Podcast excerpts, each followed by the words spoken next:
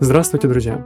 Вы слушаете подкаст «Рыба-пера», в котором мы говорим о контенте в самом широком значении этого слова, о его создании и способах потребления в прошлом, настоящем и будущем. 26 апреля 1986 года произошел взрыв реактора четвертого энергоблока Чернобыльской атомной электростанции.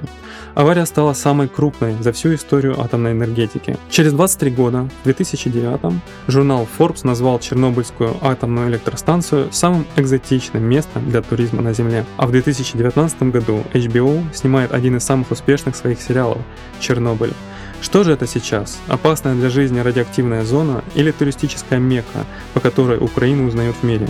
Об этом я поговорю с человеком, который исходил в зону отчуждения вдоль и поперек. Это гид компании Чернобыль Тур Дмитрий Шивалов. Привет, Дима. Привет, Дима. Признавайся, ты светишься ночью? Я, конечно, ярче всех. Сколько, сколько раз ты уже был э, в зоне отчуждения? Считал когда-нибудь? До сотни считал, потом перестал.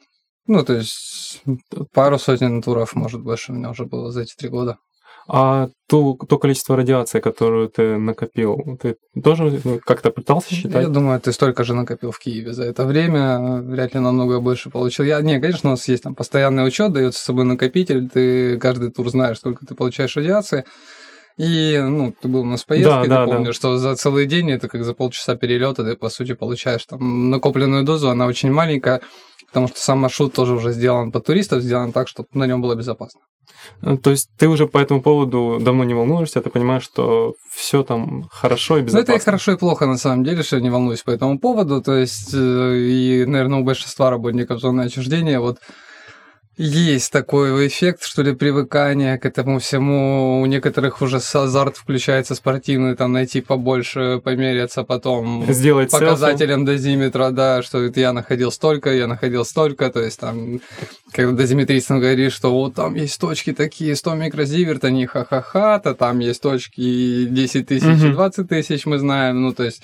А, Наверное, потому что ты не чувствуешь на себе никакого эффекта. То есть то есть, а был страх в начале, когда только начинал работать? Нет, наверное, был больше интерес. Я как-то к этой теме подошел тоже довольно спокойно, но опять же, я резко после фронтовой тематики переключился на тему Чернобыля, поэтому, по сути, там именно вот каких-то опасений на тему радиации и всего остального не было, но опять же, было понимание, что мы не сами через забор туда лезем, нас туда mm-hmm. везут, нас объясняют, обучают, то есть mm-hmm. ты понимал, что там происходит, куда ты едешь и что со всем этим делать. Хорошо, давай мы немножко опишем э, текущее состояние зоны отчуждения. Что она из себя сейчас представляет в целом? Наверное, будет самое подходящее слово «заросла». Она представляет из себя лес. За 34 года картинка удивительная, это шикарно. Деревья, деревья, деревья, кусты деревья, то есть крыши домов, из окон торчат с девятого этажа ветки деревьев просто попрорастали там все в мху, везде папоротник растет, и внутри и снаружи все заплетается плющом, но очень красиво. Действительно невероятно по атмосфере, невероятно по картинке. Там те, кто фотографы, натуралисты, у них просто такой ментальный экстаз происходит, когда они туда попадают, потому что действительно это удивительно, насколько лес все это под себя подмял, поглотил, потихоньку прячет, прячет, прячет. Если все это не трогать и оставить в таком же виде, я думаю, там лет 10-20 лес полностью все это так обернет в себя. А насчет э, инфраструктуры, то есть э, там сейчас работает, э, есть какие-то еще поселки, есть два города, один заброшенный, один нет, правильно, Припять и Чернобыль, и сама станция. Вот что сейчас по этим пунктам, допустим, кто сейчас живет там, работает ли сейчас станция? Ну, скажем так, глобально ты прав, зона отчуждения, она вообще не безлюдная на самом деле, то есть нельзя сказать, что там no man's land нет. А, народ есть, есть около 5000 сотрудников, э, люди работают на самой атомной станции, люди работают на предприятиях зоны отчуждения, люди как раз работают и на объектах инфраструктуры, там есть дороги, там есть водопровод, там есть электролинии, линии электропередач, это все, соответственно, надо обслуживать, для этого всего есть персонал. Идут работы по перезахоронению радиоактивных отходов, а, по строительству хранилищ новых, на это тоже все, соответственно, работает часть персонала, плюс, естественно, дозиметрия, экология, то есть наблюдение за и радиационным, и экологическим состоянием этой территории, так как на территории эти зоны уже создан а, биосферный заповедник радиоэкологический, mm-hmm. и там, скажем так, упор делается именно на то, чтобы а, ну, мониторить развитие экосистем, их состояние, влияние Я, радиации кстати, на них. слышал, что даже робот Boston Dynamics был внутри Да, Чернобыля. да, да, да. Очень его веселили все, когда его на, при- на припятских собачек выпустили на КПП, и там собаки бедные с ума сходили. Ты видел этого прыгали. робота? Да, да есть видео даже очень Не, я имею много в виду вживую, от нет? этих ребят. Не, вживую я его не застал, в этот день я не работал. Мгм. Ну, как бы сопровождающие, я же говорю, есть очень много уже в ленте у меня материалов, там, как этого робота бедного по Припяти гоняли. И насколько динамично меняется зона отчуждения? Вот, например, с момента твоего первого поездки, первой поездки и вот сейчас, что, что поменялось? Э, Меняется динамично, очень динамично и, к сожалению, в худшую сторону. Это в плане там, состояния зданий, это вандализм, это разрушение ну, реально исторических объектов, действительно очень ценных. Там есть мозаики, витражи, какие-то картины. Это все рушится, это все нещадно уничтожается. И даже за три года, что я там работаю, на моих глазах я уже увидел много дэмэджа подобного. Это очень обидно на самом деле, что вот скажем так, добивается все это там неестественным образом, а добивается посетителями, и легальными, и нелегальными, Мгм. я так подозреваю, что всякими. Ну и вот, вот это, наверное, больше всего и быстрее всего меняется. То, что зарастает, ну, невероятно зарастает. Бывало такое вот в этом году, после карантина, мы заехали там в село, в котором каждый там тур вот за лесе останавливаемся, да, и ты, если там в прошлом году, в конце года еще по этой улочке шел, после карантина мы приехали там просто сплошь. По Припяти тоже некоторые дворы, там, где ты мог пройти, они настолько сплошь заросли, что все, не протерешься уже. Через кусты надо брать мачете и как по джунглям начинать ломиться, хоть немножко себе тропинку прорубить. Ну, то есть в плане растительности, да, там грибницы, белые грибочки стоят с мою голову размером не потому что радиация, а потому что никто не топчет, не собирает, поэтому все разрастается. Соответственно, тоже на тех местах, где, скажем, прошлый, позапрошлый год было пусто, в этом году ты идешь, а там просто у тебя 10 килограмм белых грибов перед глазами стоит вот в одном месте. А, немножко меняется картинка с животными. Это такой тоже тонкий момент. Во-первых, пожары этого года, я Мгм, думаю, внесли, да. конечно, свою лепту, потому что там месяц оно все горело, за этот месяц миграция пошла, естественно, есть животные уходили от Когда в, пожаров. апреле, возвращались. когда в апреле на Киев вот это вот большой туман, э, такой буря пылевая и дым пришел, это все с этих чернобыльских лесов? Ну, я так подозреваю, в том числе, то есть сгорел же не только Чернобыль, а горела и Житомирская область, очень много леса горело, то есть я думаю, это суммарно вот с северной стороны. То есть не нужно бояться, что это был пожаров. радиоактивный дым и туман. Ну, это очень хорошая и скользкая тема на самом деле, потому что мы тоже Естественно, горит зона, сразу Киев в дыму. Первая мысль сюда притянула дым из зоны, и там немножко даже паника началась нам среди наших, скажем, подписчиков нашей аудитории. И решили походить, померить наши ребята с дозиметрами по Киеву. И, И что получилось в итоге? На самом деле получилась интересная тоже картинка. То есть локально превышения маленькие, они ну, не превышение, а повышение уровня. Они действительно были. То есть там, где какой-то там стандартный фон в районе 0,12-0,14, то есть в это время мерили 0,22, там 0,23 микрозиверта. То есть это в пределах нормы. Норма 0,30, и вот эти все колебания, они абсолютно в пределах нормы считаются. Ну, то есть, ну, минимально какие-то подвижки были, опять же. Это настолько маленькие колебания, что можно списать и на погрешность дозиметра. Вот. Но, скажем так, тем не менее, в администрации зоны говорит, что там локально какие-то штуки были, то есть э, по самой зоне отчуждения перемещения все-таки пошли. Но они не вышли за пределы зоны отчуждения, поэтому там никакого критического урона для Киева не должно быть. И сама зона уже, в принципе, для туристов по этим маршрутам безопасная, правильно? Да, да. То есть запустили. Но если с маршрута маршрут, свернуть.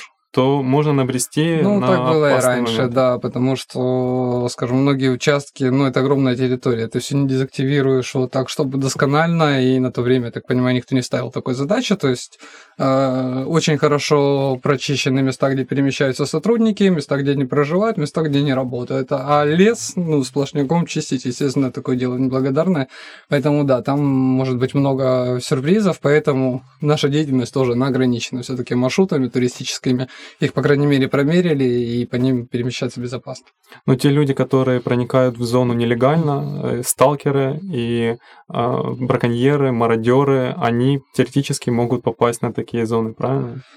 Конечно, я думаю, они попадают на такие зоны, но опять же, это ж очень разные люди туда проникают э, таким образом. Давай мы тогда опишем стандартное, как бы, стандартного человека, сталкера, который заходит э, в эту зону. Вот из своего опыта я делаю вывод, что нет стандартного какого-то сталкера, который заходит в зону. Это настолько, как вот сами ребята говорят, хаотичное движение, и оно, ну, оно уже больше десятка лет процветает. То есть за это время уже там люди, которые ходили туда в 2009, да, им уже под 40. Ну, то есть это люди, которые либо там не особо уже ходят, либо ходят редко там своими компаниями. Есть много молодежи, которая туда ходит, у них совсем немножко уже другая идеология. Там есть ребята, которые там рейвы хотят мутить в Чернобыле, там э, дискотеки, все остальное. То есть, ну, это свой уже взгляд абсолютно на это место. И э, есть ребята там, которые граффити рисуют, есть много, и в том числе иностранных художников, которые приезжают с целью реализовывать какие-то проекты. Ну, иностранные есть... художники, скорее всего, попадают туда легально, правильно? Нет, Нет. те, кто рисует граффити, mm-hmm. тоже не Это запрещено. Конечно. А, вот, есть ребята там тоже с сторону арта двигаются, там подсвечивают всякие объекты, там те же гербы, гербы подсвечивали, где-то там по зданиям пытались э, школы засвечивать. Есть ребята ремонты делают, допустим, вот квартиру отремонтировали, в детском садике комнату, наверное, ты слышал, да, про Полесских, э, ребята Стас Полесский есть такой, они сделали ремонт там в нескольких комнатах, вот в частности в садике в детском там сделали кроватки, поставили. Я там. про него не слышал, но я слышал про других каких-то двух россиян, которые э, тоже оборудовали себе какое-то помещение, комнату в каком-то жилом доме, и там прожили какое-то время, снимали для своего YouTube-канала. Э, таких товарищей много. Они именно, вот о чем я рассказывал, они именно просто в детском садике отремонтировали комнатку, маленькие кроватки, постелили постельное, покрасили стены, игрушечки расставили. То есть ты заходишь, у тебя разбитый садик полностью, поднимаешься, заходишь, и целая комната абсолютно как будто реально вот, вот, вот только что деток отсюда вывели. А вы сейчас туда интересно. вводите э, туры Ну, тоже? здание заходить запрещено официально, поэтому, естественно, со всей ответственностью заявляю, я туда никому не вожу, в здание мы не ходим. А, вот, ну, скажем так, У тебя есть друзья-сталкеры? А, есть. Они публично говорят, что они сталкеры или нет? А, ну, у меня есть знакомые, те, кто и публично говорят, что они сталкеры. Есть много знакомых, э, даже друзей, которые разок там сходили, просто было интересно попробовать. Там они нелегалку одну сходили, в другую. Ну, они спокойно об этом говорят, то есть это же не уголовное преступление в нашей стране. Поэтому это административка с очень смешным штрафом, поэтому многие даже гордятся поэтому тем, что туда сходили. Рискуют. Да. Ты, ну, ты ничем, по сути, не рискуешь, тебя ребята из полиции говорили, что сталкеры там какое-то время наглеть начали, специально ходили сдаваться, если тебе там впадло идти обратно 30 километров пешком до КПП, ты пошел, сдался, ребята, все, принимайте, я сталкер, тебя везут на КПП еще на остановочку автобусную. Вот, поэтому Скажем так, поэтому, наверное, это движение так активно и процветает, потому что, по сути, ответственности никакой, ходи и делай, что хочешь.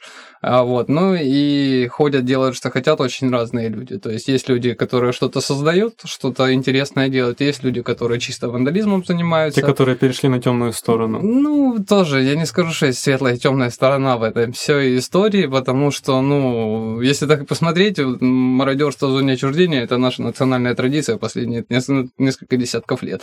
То есть, ну, если такое отношение и со стороны администрации, и со стороны властей, и со стороны простых людей, ну, что ты понятно, что новое поколение, оно не будет это все воспринимать как вот что-то святое, историческую ценность, а. если они видят, что это все распиливается, разграбляется последние 30 лет, это просто уничтожается, причем уничтожается и не без участия, скажем так, лиц, которые этим всем управляют. А приведи ну, пример, пожалуйста. А, выпиливание леса, нелегальное выпиливание металлолома, очень много, если там залезть в интернет на эту тему, были и скандалы, и доходило до расследований, то есть действительно, что и радиоактивный металл из зоны уезжал.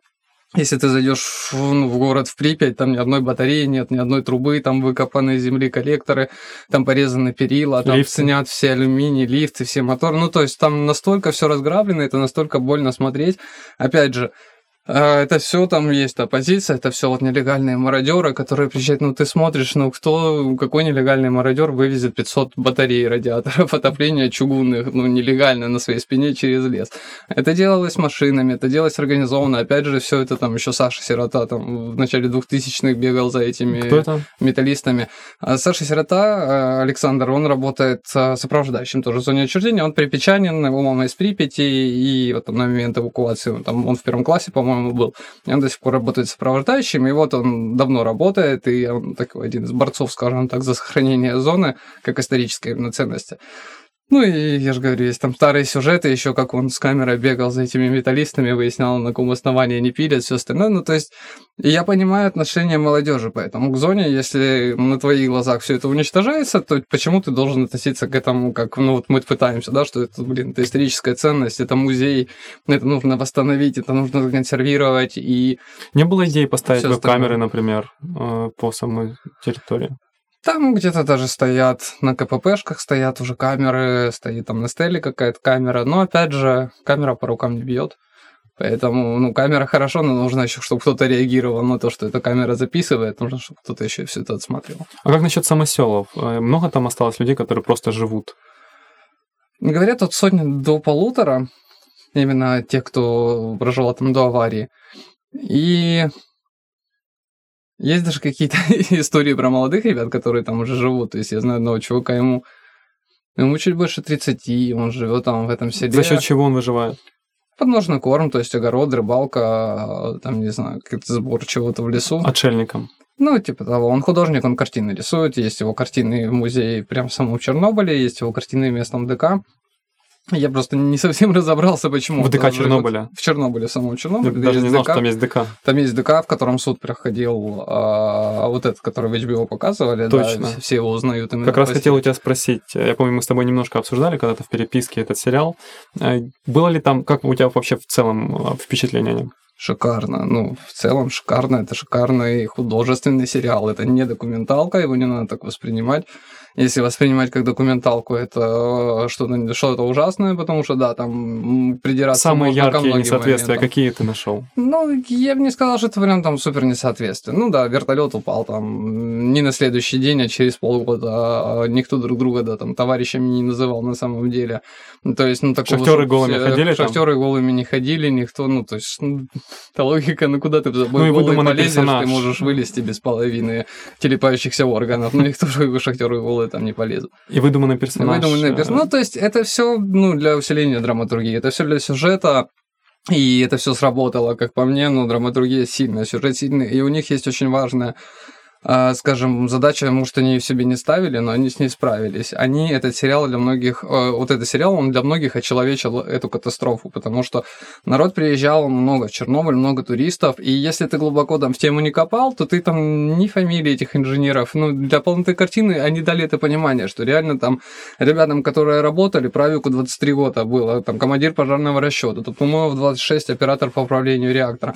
Ну, то есть это вообще, я вспоминаю себя в 23 и в 26, мне нельзя было доверить ядерный реактор в управление. Ну и, скажем, а эти ребята, это молодежь, они действительно себя с молоду этому всему посвятили. И вот этот сериал, он эти истории достал, показал, о них рассказал.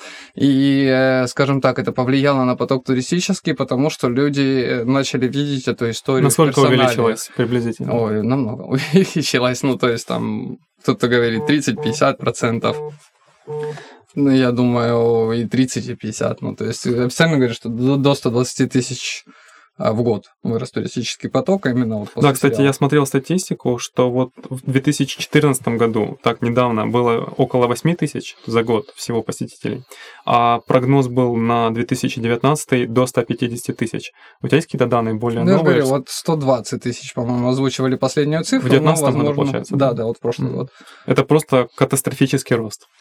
Спасибо, Очко. Да, шикарная промо, никто бы лучше и не сделал. Это точно. Но опять же, он многие там критикуют, там из, из разряда вот там было не три пожарных машины, а пять, вот этот не в тех сапогах было, а этих было пятеро. Ну, то есть а, я же говорю, в таких деталях можно придираться, но это, это шикарно как художественное произведение. Ну, тоже это HBO, они «Игру престолов» сняли, они True Detective сняли. То есть понятно, что вот лучше, чем они это сделали, тем более вот то, что уже сделано. Я сомневаюсь, что кто-то сделает лучше на тему. Какое соотношение туристов, э, украинцев и иностранцев?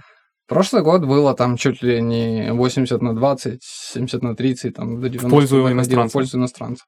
Но опять же, я рассматриваю этот это явление, потому что, во-первых, у них проще отношение к этому всему, ну, то есть там нет такой культурной прослойки, для которых все умерли, все плохо, радиация, все погибли, то есть у кого-то там родственники, у кого-то там, ну, у каждого есть история, там, связанная с семьей, грубо говоря, чуть ли да. не какой-то родственник остался в Чернобыле или там Чернобыль его здоровье подкосил.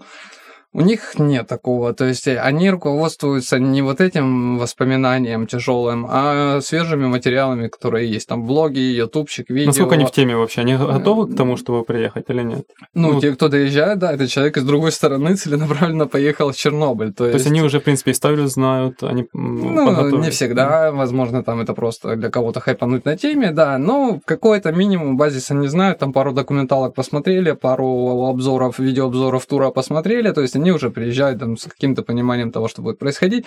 Ну и, скажем так, с меньшей ну, то есть радиация не боятся, все нормально, да, тоже э, это все присутствует, радиофобия, но все равно как-то поспокойней, ну... Наши сильнее боятся. Ну, у наших бывает такое, что у меня были случаи, когда там выстраиваешь на общую фотографию группу, там, ну, надо сфотографировать всю группу туристов, и ты выстраиваешь их на общую фотографию, кто-то кричит, ой, не надо, я не буду фоткаться, а то я жене сказал, я на рыбалку поехал, а сам уехал в Чернобыль, там, или молодежь какие-то, ой, мне, мы родителям сказали в Киев друзьям потусить, поэтому мы не хотим палиться в соцсетях. Ну, то есть до сих пор идет такое отношение, что ты едешь, те коллеги по работе, ой, нет, ты смотри свой Чернобыль, вернешься, я с тобой рядом сидеть даже не будет. Ну, то есть оно в полушутку, оно, возможно, так, ну, то есть, но все равно вот это отношение, оно осталось. То есть все равно еще наши люди, они себя побеждают во многом, что поехать в Чернобыль, это нужно сделать какой-то шаг к этому. Давай перечислим самые главные, в кавычках, достопримечательности этой зоны. Э, куда ты обычно возишь, что такое самое интересное э, по местам? Самое интересное Потому что меня, меня вот впечатлило. Ну да, кстати, ну Припять понятно, этот город-призрак, но у меня, как, ну, может быть, это удивительно, может быть, нет, это эхолокационная станция секретная в Чернобыле 2, Дуга. Я просто, может быть, не удивил, потому что я не ожидал ее увидеть настолько огромной и настолько не знаю, как э, из какого-то урбанистического фильма про киберпанк. Вот у меня были такие ощущения. Ну, Дуга, да. Дуга на самом деле становится для многих приятным бонусом, потому что иногда человек едет в Припять и не всегда знает, что там есть Дуга. То есть так, такие Расскажи пару слов, вот, как выдержку из истории, почему она там, что это такое? А, Дуга это вообще странный советский проект, огромный локатор для обнаружения старта американских ядерных ракет. А, проект шикарный в том плане, он визуально очень красивый, это огромная антенная решетка, там ее одна часть высотой 150 метров, вторая часть 100 метров, шириной все это почти дело почти километр, то есть это шикарная на вид антенна, а у нее очень прекрасная геометрия, это сам по себе объект просто нереальный. Очень эстетически красивый. Очень, да, да. красивый. Во-вторых, у нее очень яркая история, в нее влили там по некоторым оценкам около 200 миллионов рублей, это по курсу доллара примерно один к одному в то время, и она ни дня не простояла на боевом дежурстве, то есть ее в течение там чуть ли не 6 лет от, пытались настроить, отладить, модернизировать, и она в итоге так и не стала на боевое дежурство, немножко просчитались э, со свойствами ионосферы. Сначала построили, а потом начали изучать вообще ионосферу над Северным полюсом, поняли, что начались проблемы. Вот, ну и, собственно, это одна из причин, а почему ее знают на Западе? Потому что когда искали рабочий диапазон, выяснилось, что единственный диапазон, на котором она работает, это частота, на которой передается сигнал СОС и работает гражданская авиация, поэтому вот этот звук русского дятла, тук-тук-тук-тук-тук-тук, который долбил уши империализму, запись, запись, да, думаю, можете сюда потом вставить.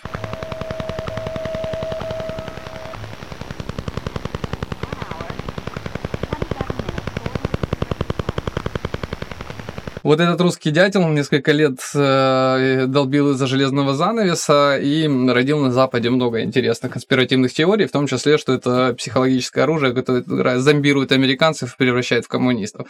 Вот, ну и это поэтому, во-первых, стал очень крутой магнит для американцев, собственно. Они, попадая на территорию Soviet Secret Military Base, у них просто взрыв мозга происходит от счастья. Если они там пару историй про КГБ расскажешь, вообще они просто чувствуют себя в эйфории такой, но они попали в святая святых, они попали в советскую военную базу, это же для них тоже целая культурная прослойка там этого, это, этой всей истории холодной войны. Вот, и поэтому, скажем так, объект очень привлекательный, я понимаю почему. А, скажем, его не так давно открыли, только говорят, что в конце 2012 года территорию полностью открыли под посещение, поэтому первые группы, которые ехали там 8-2009 год, они даже не заезжали на этот объект, либо заезжали к воротам, смотрели от ворот на решетку, ехали себе дальше. А, ну и я же говорю, у меня даже встречались люди, которые ехали со мной в тур, и они знали, что мы едем в Припять, а об этой штуке вообще не знали. У меня даже пару местных пропадалось, которые жили в окрестных селах вокруг, э, ну, на территории зоны, тогда еще в Чернобыльском районе. Они говорят, что да, мы не знали про эту штуку, действительно. Вот я тут всю жизнь жил, мы знали, что в лесу военная часть стоит. А, но конкретно что там что, что это за штука, как она работает, мы не знали. Поэтому ну, по всем параметрам объект очень яркий и для многих становится приятным бонусом. Давай переходим к следующему. Припять. Припять, то ну, ничего не надо рассказывать. Это, это самый большой в мире город-призрак. Это, конечно, удивительно. Это новый абсолютно город, который должен был стать просто советской мечтой, реализацией всех сказок о коммунизме, и в итоге стал, конечно... Сколько там жило людей, не помнишь? А, около 50 тысяч человек, там 49 500 по последней переписи горсоветовской. Но он был еще недостроен, правильно? Нет, и там пятый микрорайон был в процессе строительства, еще три должно было быть. То есть там всего, говорят, 80-100 тысяч населения должно было быть. Угу. Еще дальше Какие места? Ну, в Припяти это знаменитый парк, да, с чертовым колесом? Ой, ну, колесо самое, в Припяти, я не знаю, это, наверное, на колку придется себе делать с колесом в Припяти. То, что я слышу каждый тур, от ну, каждую группу, там у тебя по-любому будет вопрос, мы на колесо пойдем или не пойдем. А, пойдем, все нормально, поехали, мы пойдем Она на же в Сталкере была, по-моему, да? Ну, в, смысле... в Сталкере, в Call of Duty, ага. Modern Warfare она была, и я не знаю, кто только рядом с этим колесом не засветился уже, не сфоткался, и за этот год только десяток клипов сняли украинских в зоне отчуждения. Ну, в общем, она очень такая яркая, притязательная стала, и наши артист тоже на этом хайпует, конечно, куда же без этого, она у нас рядышком. Mm-hmm. Поехал, снялся на тему Чернобыля, что-то сделал. И ну, кроме самого колеса, естественно, там центральная площадь, энергетик, парк, больница, та самая больница, в которую бассейн. свозили пострадавших, тот же бассейн, да. Тоже не понимаю, почему он стал такой яркой точкой и таким притязательным. Ну, наверное, потому что там классный бассейн, да, действительно, в маленьком городке такого, как правило, не строили в Союзе. А, ну, тоже таким символом стало города. А, в общем... Сама станция даже не так интересна, получается, как... Ну, вот как город. Странно, на самом деле это тоже иногда феномен, когда люди там, по сути, ты едешь к четвертому реактору, да, ближайшая к нему точка это 300 метров, смотровая площадочка. И иногда у людей действительно там меньше интереса, чем на центральной площади Припяти, потому, потому что, что ну... там один купол остался, новый, который построили, и как бы ты смотришь просто на этот купол. Ну, Сама история возможно. интересная. Ну, то есть... Даже трубы нету уже, правильно? Даже трубы нету, да, то есть самое возможно. Возможно, поэтому ну, Припять, да, она многим доставляет разные эмоции. У кого-то прям такой глубокий депресняк все это вызывает, там, ой, все плохо, все потеряли. Для кого-то это такое больше, типа, как просвещение сознания человеческой глупости и какое-то понимание, что надо менять что-то в жизни и действовать по-другому, потому что последствия на лицо. Ну, в общем, это хорошее место действительно, и чтобы задуматься, и чтобы погрузиться немножко больше во все это, и действительно, чтобы проанализировать, в том числе и свою жизнь. Что ты делаешь, ну, какие-то будут иметь последствия, и вот это место, оно как раз про последствия. Хорошо, а твой топ таких неочевидных мест, которые, может быть, не входят в туристические программы, но ты знаешь, что они есть, они интересные? Нормально, наверное, ну, все, что новое, все, где еще не был. То есть там есть села, их очень много. И, по сути, если там по ним вот кататься, в какое-то место становится довольно однообразно. Ну, то есть, ну, село, село, заброшенное село. Но для меня каждое новое село – это прям, вау, это целый мир, это интересно, это, это что-то новенькое, это что-то узнать. Там по Припяти тоже, там, первый год работы – пока ты еще не облазил все закоулочки, там каждый задворок, каждый угол это что-то интересное, что-то тянущее. Сказать, что там прям, ну, конечно, Припять, да, это будет мое топовое место, потому что Припять, она действительно дарит много эмоций и дает поводов задуматься, и сам по себе город интересный. Вот, но действительно все, что новое. То есть, ну, может, это у меня просто привлекает все, что новое, может, кому-то нравится и по одним и тем же местам ходить каждый раз, но вот любой новый закоулок в зоне, он, конечно, манит, манит. Какой самый частый вопрос тебе задают э, твои туристы, с которых ты водишь? На колесо поедем. Я не шучу, это самый частый вопрос в группе. А, ну и одежду потом выбрасывать или не выбрасывать. Можешь ответить, выбрасывать или нет. Если у вас дорогая одежда, выбрасывайте и скажите, куда. Если нет, то можно не выбрасывать, можно оставить. На самом деле, вас проверяют на выезде дозиметристы. Если они вас выпускают, тогда можете спокойно ехать домой и, как после обычной прогулки по лесу, потом постираться. Я, кстати, постоянно шучу, что у нас на самом деле экологически оздоровительный фитнес-тур, потому что целый день ходим по лесу, даже свежим воздухом, радиация минимальная.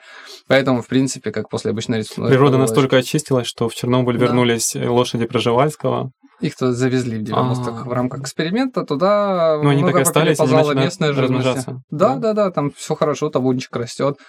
А, туда пришли олени, косули, лоси, там фотоловушками, говорят, где-то уже медведей ловили, а волков даже несколько раз мы видели даже на, на туристическом маршруте. А, ребята, говорят, рейси встречали. В общем, ну, там это невероятно. Я же говорю, это описывать, описывать можно э, бесконечно просто, но нужно просто поехать и посмотреть. Там, я не обещаю, что ты стопудово каждый тур увидишь лося. Это тоже часто. А где лось? Ну, ребята, я не знаю, где лось. Ну, то есть, э, не обещаю, что вы это все увидите прям в один день поездки, но, ну, действительно, там есть. И так как там я езжу довольно часто, ты их видишь постоянно, этих ребят, там, там лоси, там олени скачут, там а, еще какая-то живность, и нутовинные собаки всякие бегают. Ну, то есть много-много живности, и это очень интересно. Что самое странное с тобой происходило в зоне? Были какие-нибудь такие невероятные истории? Ну, прям, прям, прям, прям невероятных, наверное, и не было. Были, конечно, конфликтные истории. С туристами? С туристами. Они не подчинялись, ели на воздухе, что они делали? Нет, они... Пытались забрать с собой часть Чернобыля они на память? решили, что надо ехать очень алкогольно нетрезвыми в зону mm-hmm. отчуждения, и вот там еще даже до въезда проблемы начались, мы в итоге так и не поехали. Ну, то есть бывало и такое. А были самые странные истории, когда там были ограничения на въезд граждан России, и у меня такое было, что ты везешь автобус, там у тебя 15 человек, в зону отчуждения заезжает 3 человека. Из этих 15 ты 12 человек просто высаживаешь на КПП. Это тоже было, конечно, так так себе. Ну и, конечно, у нас теперь много, скажем так, ребят едут в зону отчуждения за контентом назовем это так, э, это там желание сделать какие-то суперфотки, видео, и вот недавно молодые была блогеры. история, да, молодые блогеры в том числе, которые имеют блоги, блоги на Порнхабе, решили ехать в зону отчуждения. Вот это да, да они с есть, камерами. Да, и, и я потом удивился, я даже специально ввел запрос в гугле «секс в Чернобыле» и увидел очень много видео вот это да. на, на эту тему, то есть, ну, понятно, что далеко не все снято там, но, угу. типа, хайпуют и на этой теме, и это тоже, конечно, напрягает немножко, потому что не ожидаешь.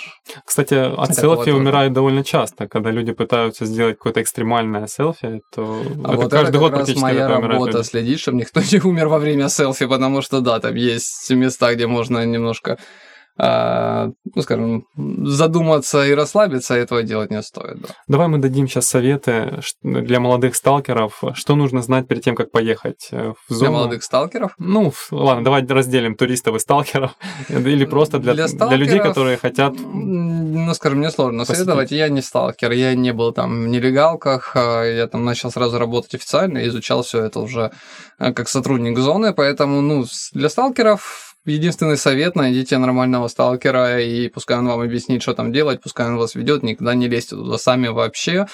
Потому что, ну, во-первых, да, можно по глупости залезть в какое-то пятно, можно испачкаться, и это может создать дополнительные проблемы, потому что если вы будете грязный, а, то это уже может не административка быть, а уголовка. Это уже вывоз радиоактивно опасных материалов за территорию зоны, поэтому это тоже такое дело. Ну и, наверное, не ходите сталкерами, едьте лучше в официальные туры. Это будет мой совет, но я а понимаю, что его, его никто не послушает, поэтому... А для обычных туристов? Для сталкеров еще последний момент, ага. не занимайтесь вандализмом. То есть, ну, вы все-таки едете там на территорию, которая для кого-то имеет историческую ценность, но в частности для бывших жителей, для людей, которые там до сих пор работают. А для легальных посетителей все инструк... весь инструктаж ты, в принципе, даешь на самом, в самом туре. Во-первых, да, то есть весь инструктаж дается, но выберите себе компанию, с которой вы поедете. Конечно, я рекомендую компанию Чернобыль Тур, по крайней мере, я могу отвечать за качество этих туров, я их сам провожу, а, поэтому могу себе порекомендовать. На самом деле, то есть правильно определитесь а, с компанией и с форматом тура, потому что туры есть тоже разные, есть приватные поездки, есть групповые, есть на один, на два, на три дня, на пять дней, то есть они действительно довольно разные, подумайте, что вы Что от этого хотите получить. Ой, там много всего можно делать 5 дней, но опять же, это в зависимости от того, что вам интересно. Я знаю, что есть люди, которые вот они едут со мной на один день, и одного дня с головой, и он на два дня уже не поедет. Есть человек, который едет со мной на два дня, недавно был такой чувак, приехал на двухдневку, через месяц переехал еще раз на двухдневку. Ну, то есть, вот, вот зашло, зашло, и потом пишет, блин, и ложусь спать, мне Припять снится. Ну, то есть, я понимаю, что он, скорее всего, приедет еще раз, и может даже на три дня. То есть, ну, вот... Приедет с детьми.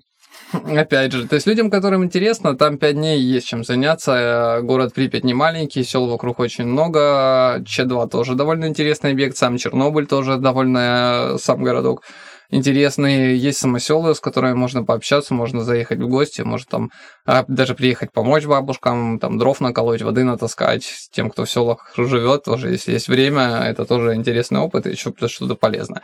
Ну, то есть, если вам интересно, там действительно есть чем заниматься все это время. Давай пофантазируем, что будет зоной через 10, 50, 100 лет. Есть ли у государства какая-то программа по тому, как сделать э, эту территорию совсем безопасной, да, как утилизировать эти ядерные отходы?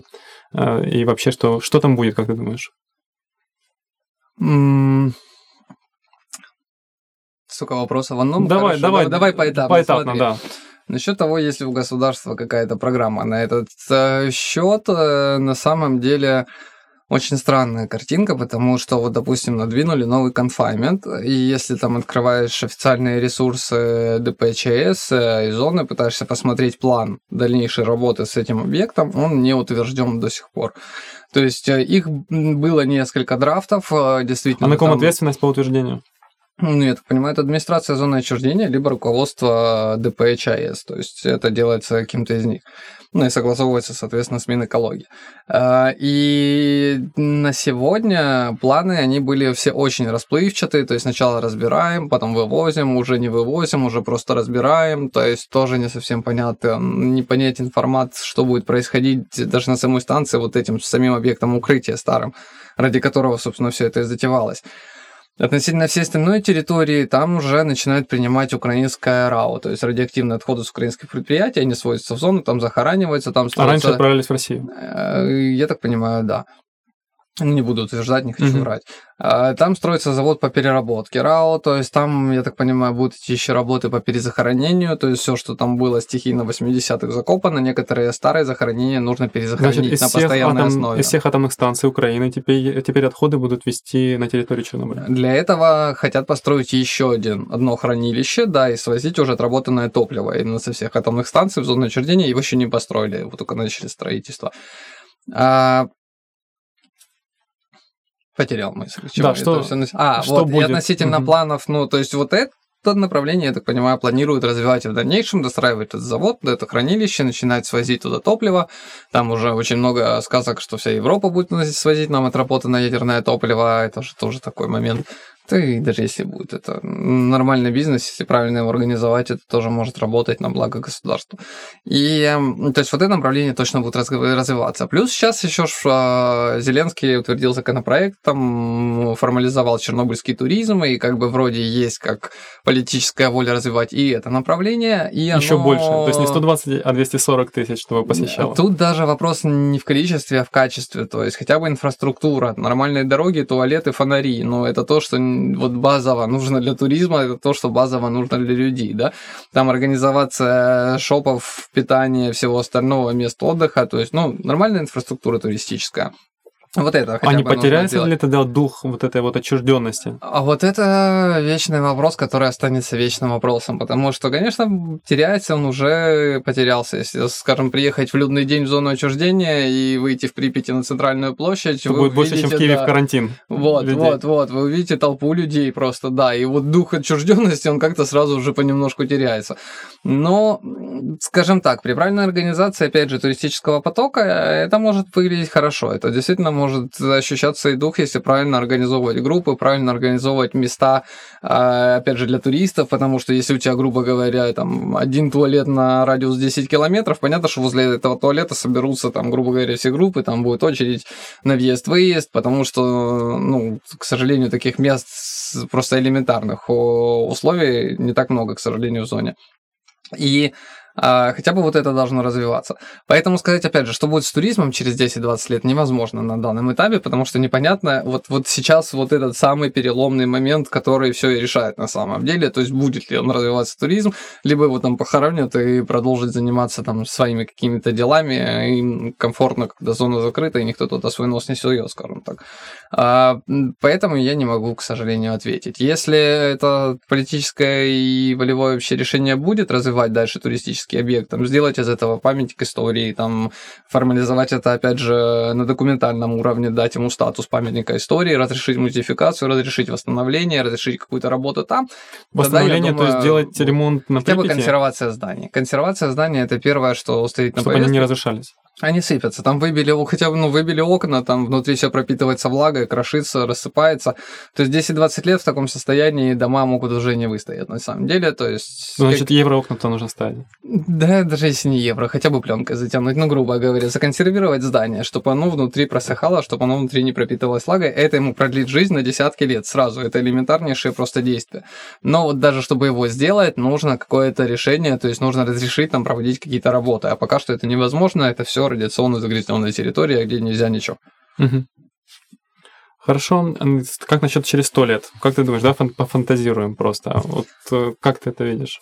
О, я вижу, что сто лет наша цивилизация не протянет, и вот такое, как в зоне сегодня, будет уже везде спокойненько. Будут олени гулять по киевским улицам, будут деревья расти на Почему, почему у тебя так негативно настроен? Ой, не знаю, я в последнее время из-за эпидемии? Нет, 20-й. 20-й год просто он убил, наверное, Ты думаешь, мой 21 будет хуже, корню. хуже, чем 20-й? Я не знаю, но он уже не заставляет ждать ничего хорошего. На стиль пылевые бури, смерчи, он... Э, глобальное это, потепление. Да, глобальное потепление, и это все только апрель 20-го. Ну, я думаю, что дальше уже ждать.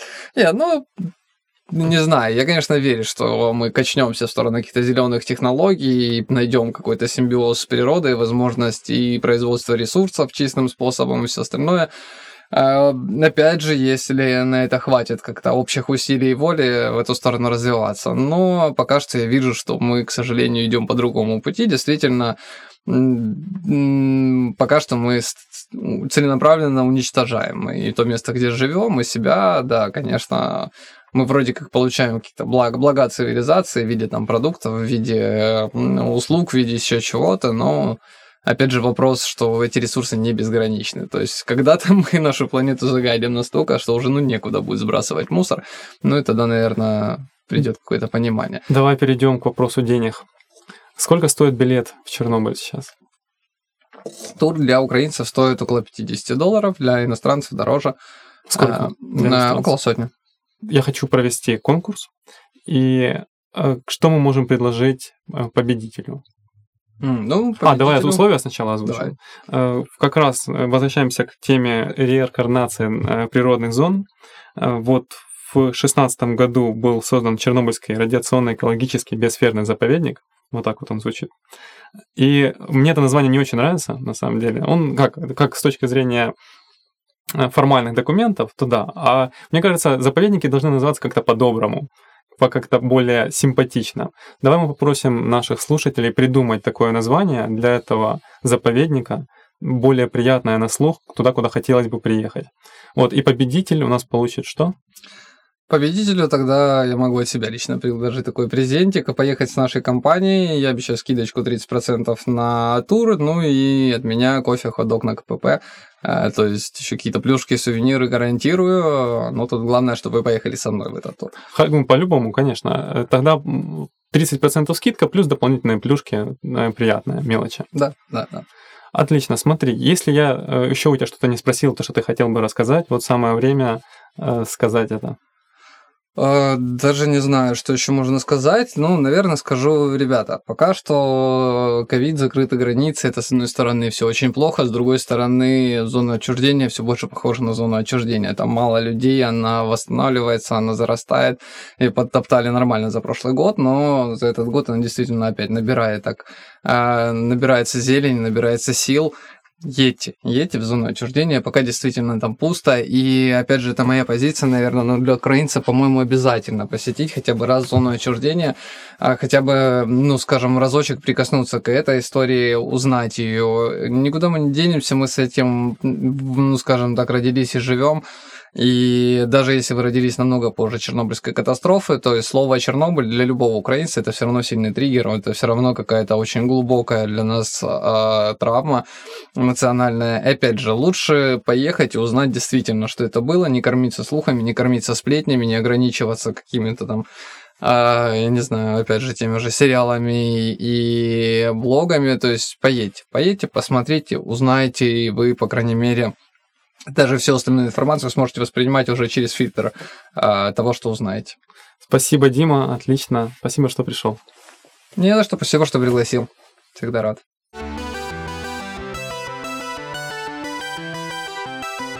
Вы слушали подкаст «Рыба пера». Если он был чем-то вам полезен и интересен, то лучшей благодарностью будет подписка на любой удобной для вас платформе. Все полезные ссылки в описании. Всего доброго!